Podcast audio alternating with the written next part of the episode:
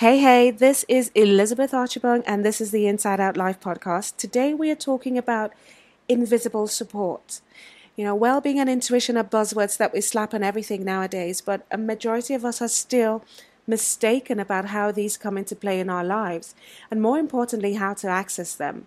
We think that they come about from things that we do on the outside. So we're constantly looking for new things to add to the list of things that we already have things that will give us the invisible and unshakable support that we crave.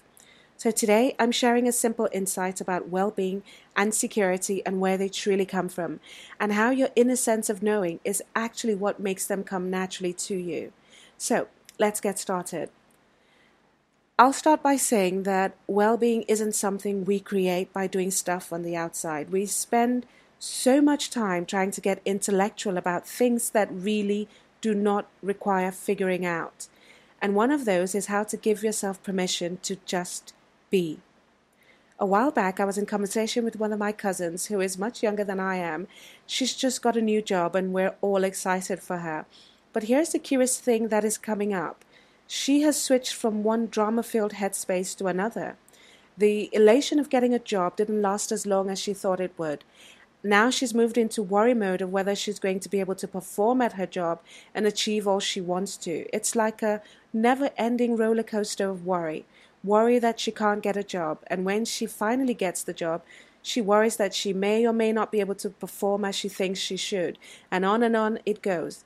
There's always something new to worry about. It's like the mind is always in a constant state of trying to find potential problems to solve.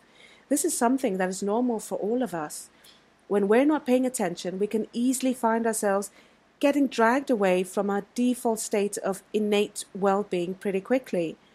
But the misunderstanding we have is that we believe well being is something we create from stuff we do outside of us. So there always seems to be a struggle between the things we think we should do to survive in the world and the things we need to do to foster well being. But there doesn't have to be a struggle. There is nothing you have to do to create well being except give yourself permission to notice it. The only time you don't feel the presence of well being is when you pinch yourself off from it. And you pinch yourself off from it by constantly looking for potential problems to solve. The way the system works is that you will always get up to date solutions for whatever situations you're in at the precise moment when you need it. That is how innate wisdom works. It's how your inner sense of knowing works. It is invisible support that is always with you at every moment, responding to situations as they come up at each moment. And it never works 10 steps ahead. The struggle is that we have a baseline that tells us we must always try to be 10 steps ahead. This constant race is what takes you away from your core nature and out of alignment with yourself. And once this misalignment happens, you'll find that you start looking for things to help you relax and de stress. This is sometimes where the alcohol, the drugs, and random sex with strangers and all the other vices come in. They begin to become the things that you do to take your mind away from the pressure of constantly pushing to be 10 steps ahead. And of course, in some cases, they then become bigger monsters that take over everything. But all that was ever required in the first place was simply to remember your true nature, to remember that well being is always present in and around you, and that you can access it with just the thought by giving yourself permission to just be. The less you pinch yourself off from well being, the more you'll begin to notice it all around you without having to do anything to create it, because it is, after all, what we are made of. And that's it for today.